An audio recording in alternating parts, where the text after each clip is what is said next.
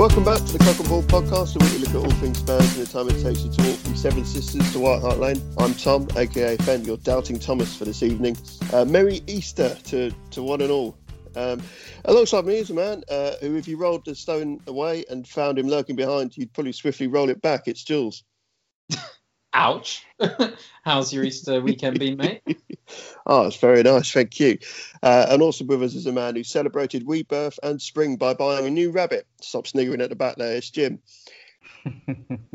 Evening, you're right. I'm all right. Uh, Ash isn't with us today. Uh, he said he was busy, uh, but I did see him on the Tottenham High Road earlier with two planks of wood muttering something about uh, someone's name who's beginning to in J and might get crucified, but we'll see what comes of that. Anyway, let's have it. We've got to talk about Newcastle away. That's why we're here. It ended in a Desmond and ecstatic two all. Uh, before ball was even kicked, Jules, uh, the crowd shouted to Pilate and to free Vinicius, and the people got their wish. Yeah, he got he got his second start in a row. Um, didn't do much with it and was subbed off pretty promptly. Um, uh, I'm not sure that's what you'd say is a successful lineup choice. Um, what did you make of no no Toby and no Dyer in the lineup uh, again? Yeah, it was an interesting so- choice considering that um, Jose said after the game, and I know we'll come on to Jose's post-match comments later, um, but he said after the game that Toby wasn't available in time. He, he didn't get back in time to train, to pass his COVID test, whatever. Said he, he he should have he didn't come back until Thursday, but training pictures showed him training on Wednesday, uh, which I don't I don't fully understand what what's gone on there. Uh, so time will tell, but it is probably the most inexperienced back four we could have played uh, to some extent. You know, the average age was ridiculously young, and I think that that showed.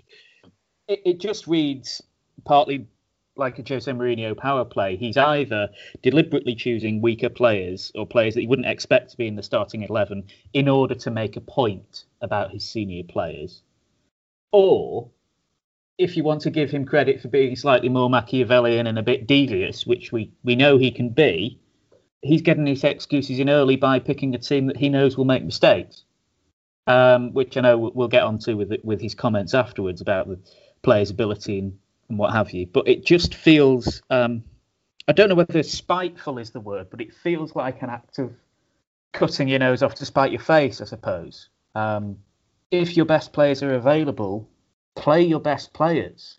And if they're not, just explain why. I think all this kind of cloak and daggers, I prefer not to speak bullshit, because that's what it is. Just kind of, you know, it's funny for a while, but in the end, you're like, mate, you've been doing this for seven years now. Like, he's, he did it at Chelsea, he did it at United, he's doing it at Spurs. He's just like, just come out and say what you want to say, or shut the fuck up. I, I'm, I'm really just, I don't even support Spurs, and I'm just bored of it. In, in case the listeners need to need this pointing out to them, Stockport had a very boring nil-nil this evening, and Jim is is in an unhappy place. it, it's a good time for me to say what I want to say, without the need for a filter. Yeah, I don't really disagree with that. I think he's been, he's tried to play some games with all he's available. He's not. Looks like he was. You've been caught out.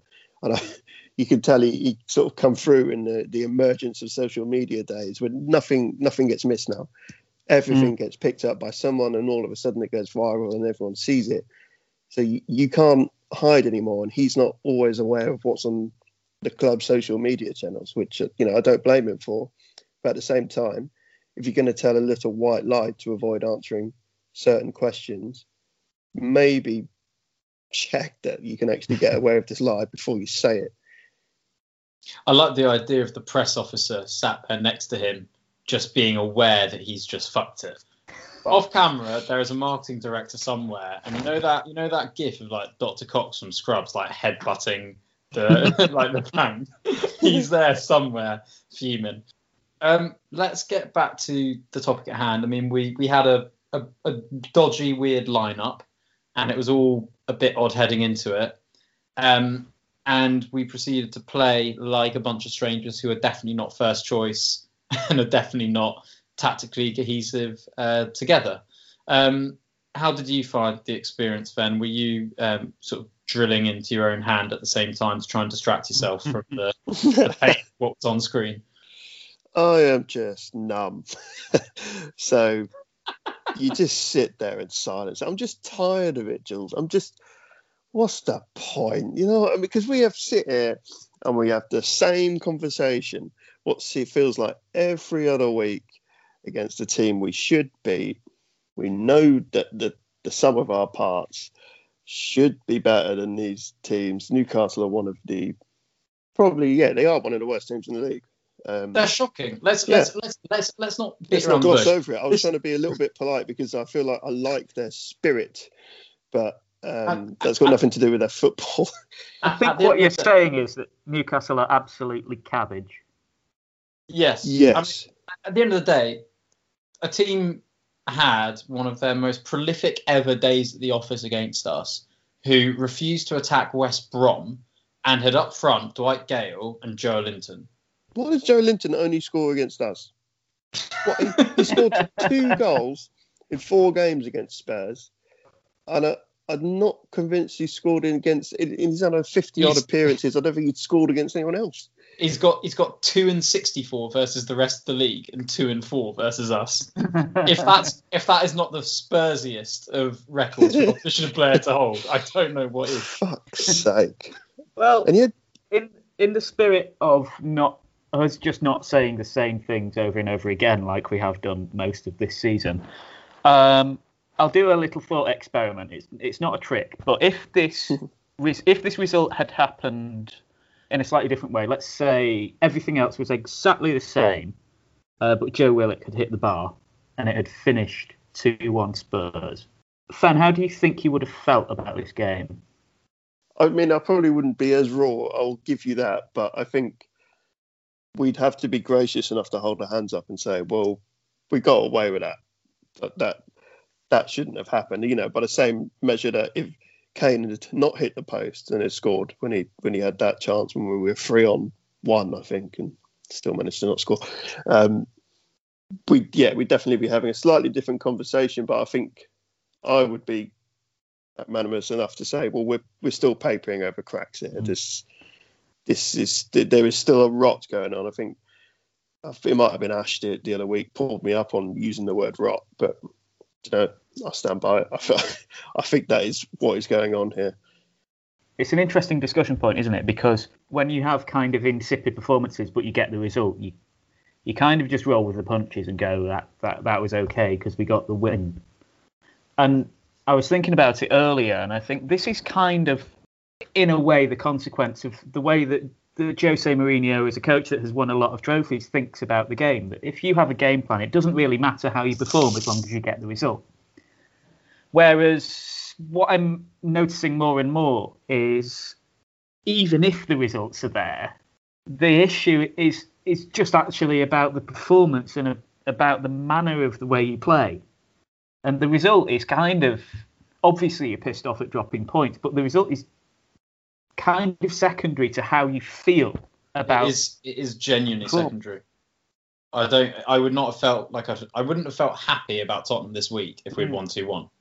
And if we had, and that's the more yeah. that's the most important thing, isn't it? That's that's kind of more important mm. than being a bit pissed off about dropping points.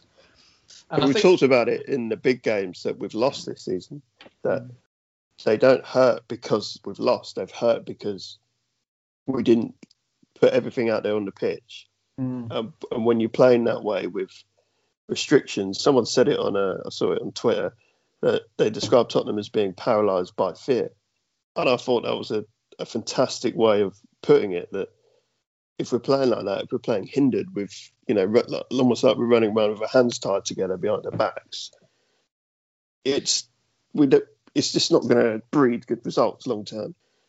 And I also think it's worth remembering that, so we are what, between sort of fifth and eighth is basically where we're oscillating at the moment. Mm. We were in that range over the last decade, twelve years, whatever, under Harry Redknapp, Martin Yole and A V B, all of whom I enjoyed.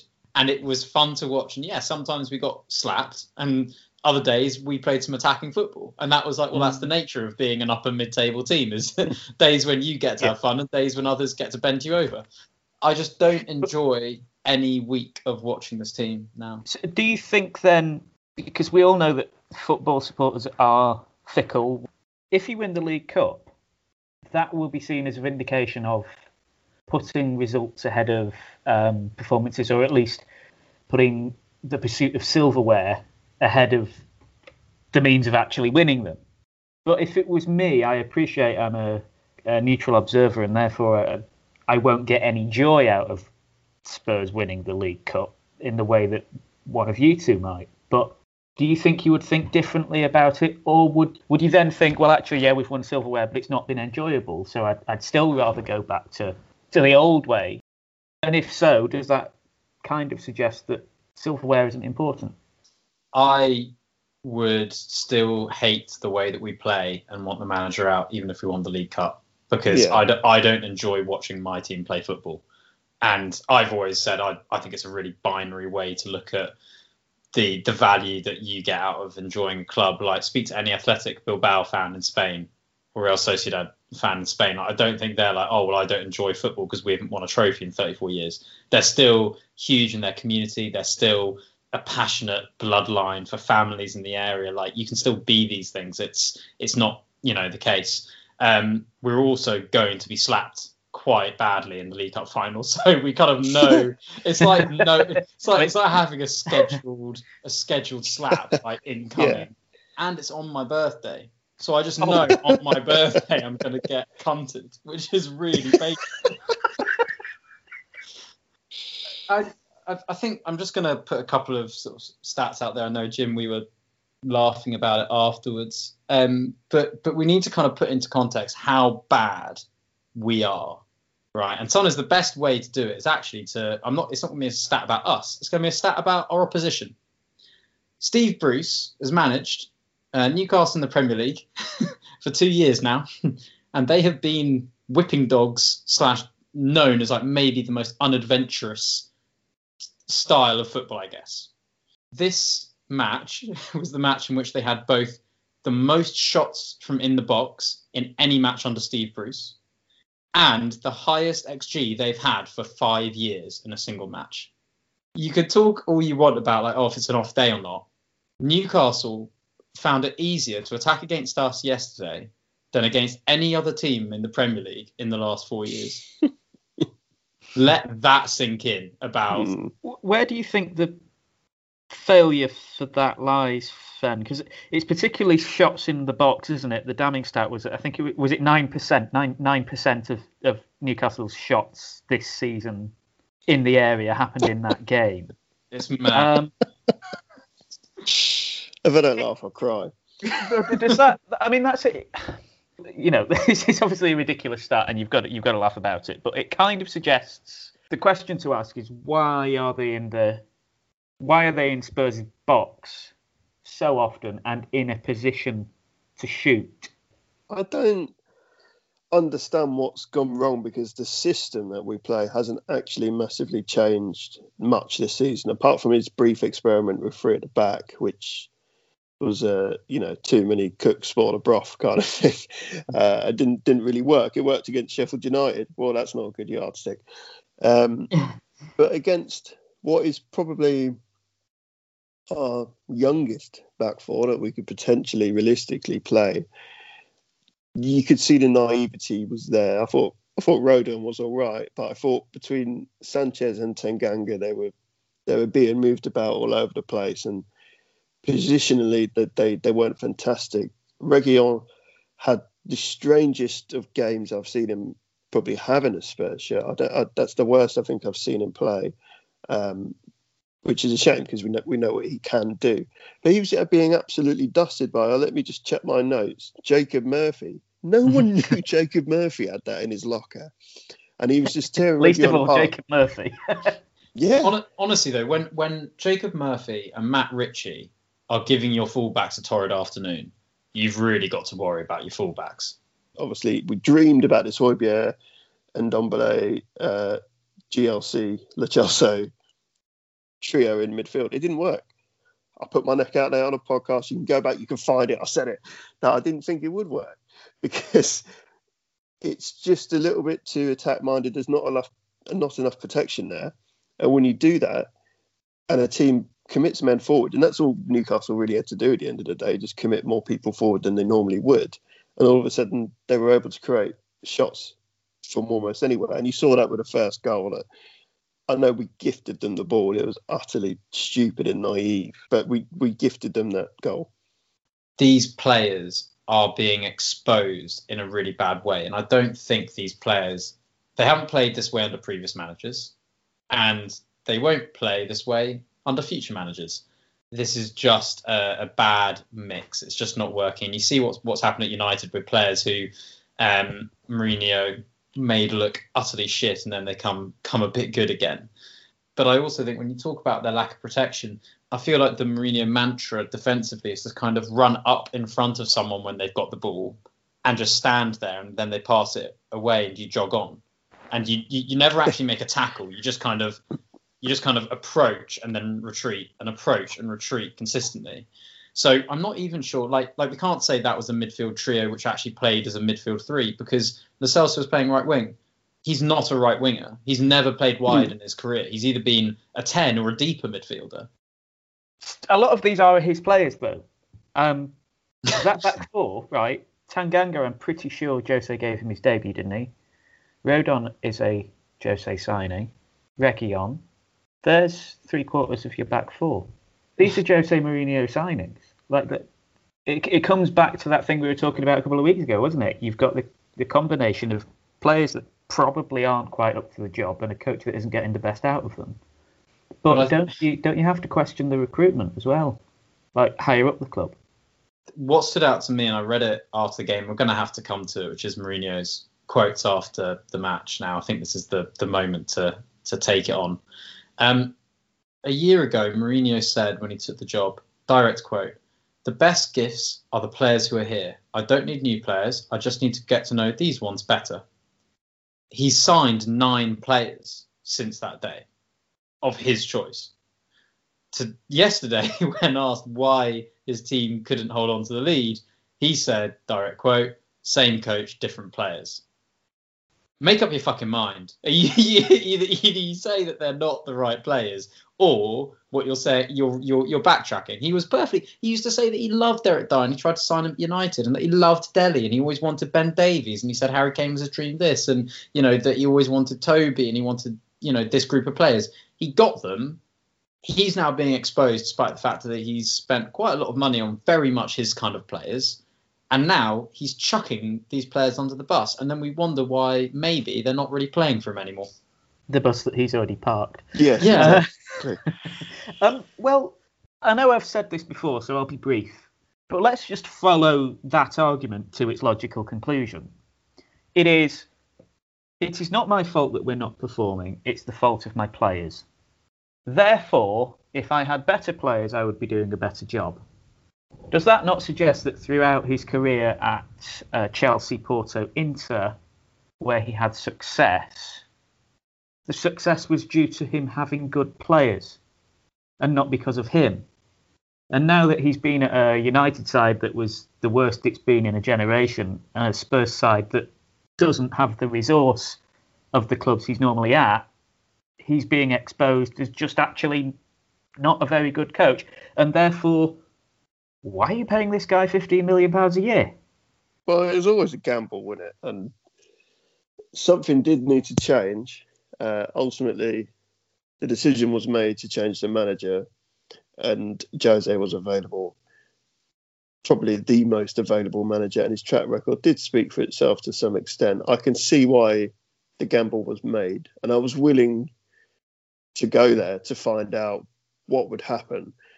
You know, it's very easy to say a lot of these toxicity things about Jose in hindsight because of where we're at now. But bearing in mind, towards even at the start of the season, we looked at the squad we had and we thought, oh, wow, we've actually got depth for once. And you look at the, you know, the six one at Old Trafford and finding ways to beat uh, City. And there, there were big results like that. We weren't having the same conversations then. He has somehow lost his trust with the players, and it's it's a two-way thing, but for some reason there's been a, some sort of communication breakdown between him and them.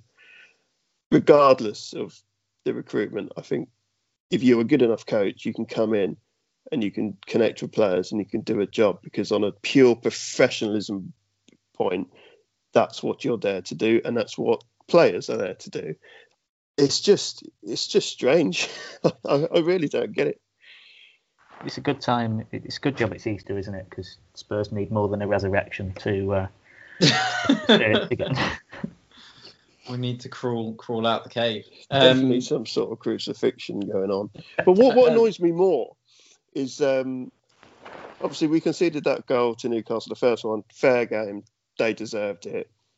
And then after that, we started playing. Well, hang on, did you mean you could do this for the fucking first half an hour? And you just didn't. Because then we scored, what, two goals in four minutes? And all right, Kane's first goal was a bit fortuitous, but obviously he's world class. He's in the right place at the right time. It's not by accident. Second goal, top class finish. Uh, really put pace on a ball that I don't know how he does it. It's got a foot like a traction engine. But what, why do we wait to score? Wait until the opposition score before we start playing like that? Like, if you were walking to a bus stop and you saw your bus coming, you wouldn't start running for said bus as the bus pulls away and then rely on having to chase said bus in the hope that you might catch it up. Fen, you clearly have a very boring approach to buses, because that's how you have the, that's that's how you get the thrill nowadays, is you is you wait for the bus and then, then you doors chase are closing, the let's go. the, the Jose Mourinho school of thought says don't put any diesel in the bus, and then you can't even move the thing and it's just parked there. Everything's fine. Nobody needs to chase the bus. Nobody needs to get on the bus. Nobody needs to go on a journey. It's just fine. Okay, he's trying to be uh, new wave, you know, resurrected Jose after he had a sabbatical. He, you can see he's tried to, to be a bit more progressive, but that doesn't seem to click either. And I, I just I just don't understand why he's no longer the Messiah. He's just a very naughty boy. When things started to go wrong, he is such a toxic personality to work with that he can't maintain squad camaraderie. When we put out the Twitter request for some thoughts on the episode, um, got an interesting one from uh, at Spurs Fan Mexico, because um, it's not so much a, a question, I would say, as a, as, as a very angry ramble, probably much like listening to us today. Um, it says, our club has no roots, that is the footballing side. If it did, we wouldn't have to rant about transfers, dross players, recruitment, poor calibre of youth coaches, zero data and performance analysis, and more. I mean, I mean, say it how you say it, say how you really feel. Say what you really think. Yeah, but I. I'm going to say I think he needs to retract the youth setup part of that, because I, I think the youth setup is apparently meant to be very good according to sort of qualified people who know about it. But but but what stands out to you as the way to fix it? Whoa, I mean, it needs more than one. That's the thing. And, and that's what obviously places like Twitter can't deal with. They can't deal with multifaceted issues. It's got to be one hundred eighty characters or less. Um, you, I mean, we can talk about Jose in, Jose out. That's That's not really going to be the solution. There's clearly what I keep calling a rot, and I will, because fuck it, I think it's rotten. Uh, there's a rot in the squad. There needs to be a high turnover of players, in my opinion. There's a there's a lot of people who think they almost have some sort of right to play. Uh, uh, it's, it needs to be more merited, and that's what I think. That's why we're seeing people like Rodan and, and Sanchez and Tenganga getting games. So there needs to be quite a high turnover, but in order to do that, the boards need to swallow their pride a bit and go, right, well, we've been very shrewd before, but this year of all years, everyone's going to be shrewd because nobody has any money. Mm-hmm. So what? How are we going to be, you know, shining light of shrewdness when, when everyone else is doing it? So the recruitment needs to be spot on, and that's where the development needs to happen. There needs to be more of a, you know, people talk about liking a director of football or not, but there needs to be a good network there and a, a long-term strategy. I can see Jim giggling because he hates directors of football, I think. Um, I think, I, th- I think, I think, if, I think if Jim could cull directors of football, like, I don't know, if he, he could well, give him an I, air I, rifle and he just and he just hunts around North London. I can think of a, one particular director of football that spends millions of pounds in the conference and still manages to fuck up promotion. But anyway, um, I, no, I, uh, I was smiling because it just made me think of something that could actually a bit, be a bit of a positive about all of this that you touched on nicely there, I think, Fan, which is because clubs don't have any money, and, and Spurs in particular. Like, I know that it's service debt, but the debt at Spurs is huge. We know that. I don't like football projects, in inverted commas, where the idea is, let's just assemble the richest group of men we can to put a load of money into a pot and spend it on the best players we can to try and win some silverware. Because it, it's kind of, where's the fun in that? Spend money if you've got it, by all means, but you want to be able to see that kind of organic growth. You want to be able to see players coming through your youth team, you know, buying rough diamonds that, that get better year after year after year. Um, and that, that inevitably does mean that, like you were saying about the Harry Redknapp era, you will occasionally get a slap. Um, but part of the enjoyment, like we were talking about before, is is the way that you play the game, and the, you can kind of see, oh, that seventeen-year-old left-back we've got is going to be great in five years' time. With Spurs having a decent academy and the kind of perilous state of football finances as a whole, coupled with the fact that this kind of pursuit of silverware by employing Mourinho, who's never particularly been known for developing youth players, seems to have gone wrong. Isn't it quite a nice opportunity, actually, to say, well, we've got these kind of Oliver Skipp type kids who can can maybe give us a different path, um, and that might give Spurs a, a point of difference and a bit of excitement in a world where you're never going to compete financially with the likes of City, but you have got a good training complex, you've got a great stadium. London is an amazing city to live in. Players will want to come if they know that they can be in an environment where they're going to develop. But only if you build it. They will come if you build it. And yeah. hmm. If the lesson out of this season being a bit of a disaster is that you need to look a bit close to home and go for the organic growth. Can, can I ask Fenn a question, which I think makes this no. point very well? Um, would you... Who do you, do you think right now that Arsenal fans are more optimistic than, than we are? Possibly. They've but got I... a young, exciting manager. They've got fantastic young players that, that have been coming through. They've got rid of a lot of their deadwood. That, that, that is quite exciting for them. They're incredibly optimistic about the likes of Smith Rowe and Saka and Martinelli coming through, um, Kieran Tierney, people like that. Savoured to do a bit of pride swallowing, except that they've got to... got to get rid of some deadwood, and I'd say they're they're enjoying their club more right now. And I think that's perfect articulation of Jim's point that maybe this is a moment we have to recognise you've got to fully clear the rot, as you put it, get in someone who's going to maximise and teach and develop young players, instill a style of play, whatever that be at the club, and give those youth teams a chance to develop. And, you know, we I'm at my happiest at the moment watching Norwich highlights because I get to see Ollie Skipp passing a football. We're in, we're still in quite a good position. It's been such a strange season. We're, we're still, you know, if we had won this game, we would have been fourth, blah, blah, blah. All right, yeah, we don't deserve to be in the top four. Let's be honest, lads. Um, oh, it's, but it's weird, isn't we, it? We're not actually in a bad position still, yeah. Given everything. It's the theory of relativity, but not that one. Um, you know, league league tables are defined not only by your own before performance, but by everybody else's. And Spurs have been quite fortunate that everybody else has also chosen to be shite in the same season. So um, long may that continue. Yeah. I think in the um, moments after the uh, Newcastle result, where uh, you lot were hiding behind your stones, um I decided to ask people what their favorite Desmond was, um and the results are in, and I'm pleased to say that the winner with fifty percent of the vote is the good old Des Lynham. Oh, the tutu? No, Lynham. Do you remember do you remember Grandstand? Absolutely not. I've got no idea what you're chatting about. Oh, right now, that was great. uh Des Lynham was great. Go, if you don't know who he is, check it, check out his tash. Um, second, Desmond Tutu, um, thirty-six percent, um, apt for Easter given the religious connection. In third place came the Newcastle result, which is terrible news for B T Sports' Des Kelly.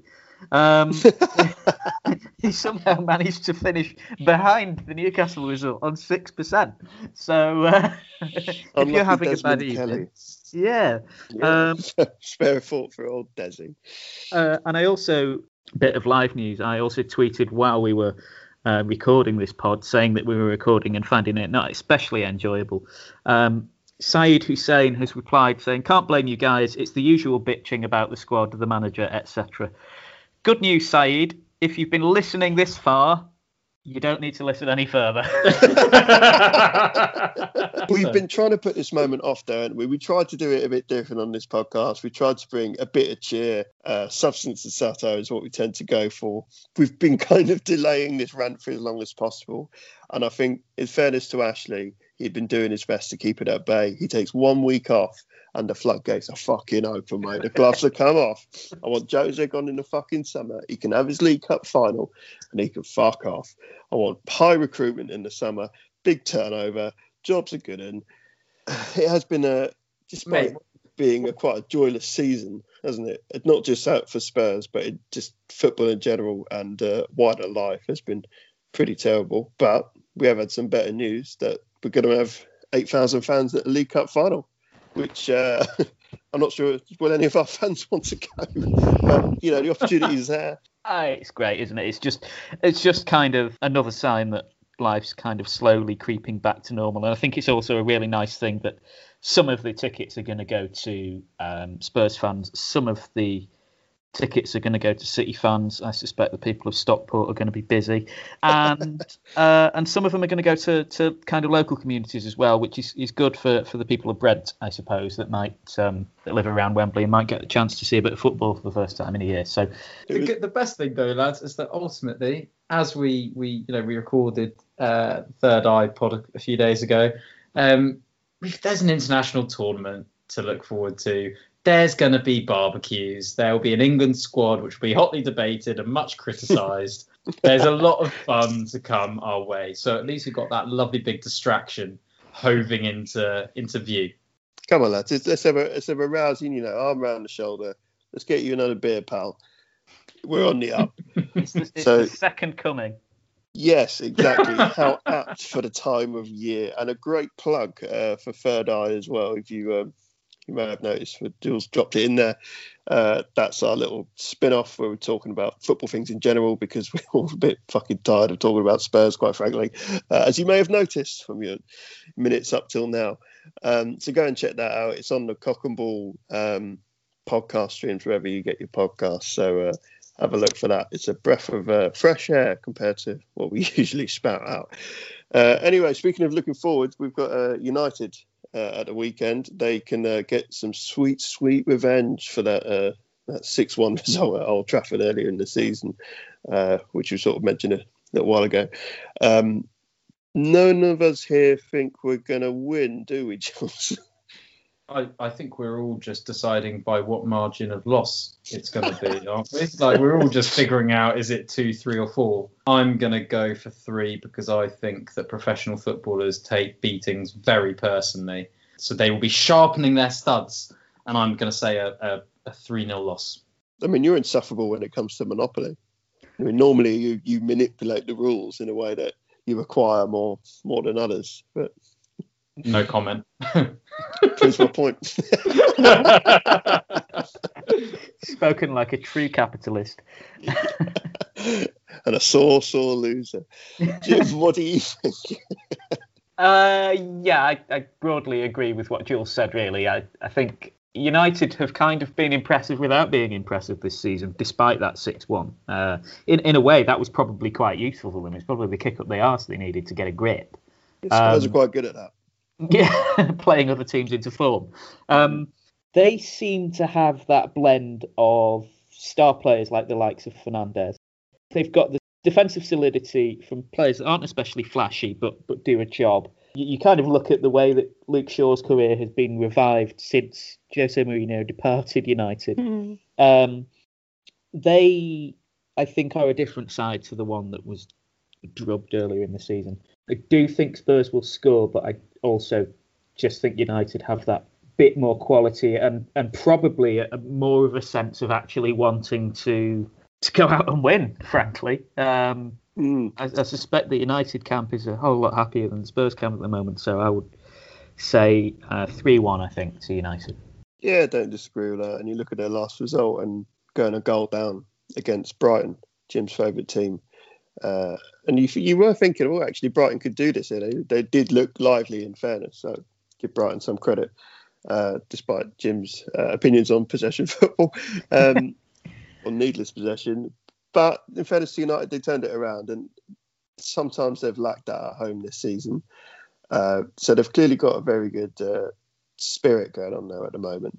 To me, this game could go one of two ways. It's either going to be a four one embarrassment uh, at our expense, or it could be a weird nil nil. Sometimes uh, United can be a bit more reserved and they can look to hurt people more on the counter.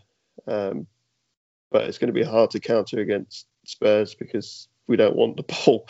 So it could just be another case of eleven sets of men staring at each other.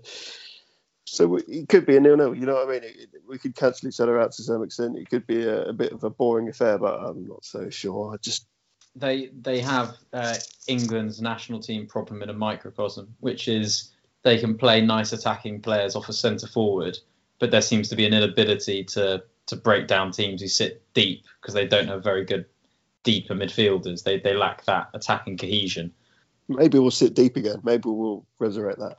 No. Just in time for Easter. I'm sorry for the bleakness that this episode has become, but it's just what Tottenham do to you. I, I mean, I think I'm, I'm, I'm all in favour of more international breaks, eh? Are we, are we all agreed? Just bring back international football full time and we don't have to talk about Tottenham. That'd be nice, wouldn't it? Agree. Amen.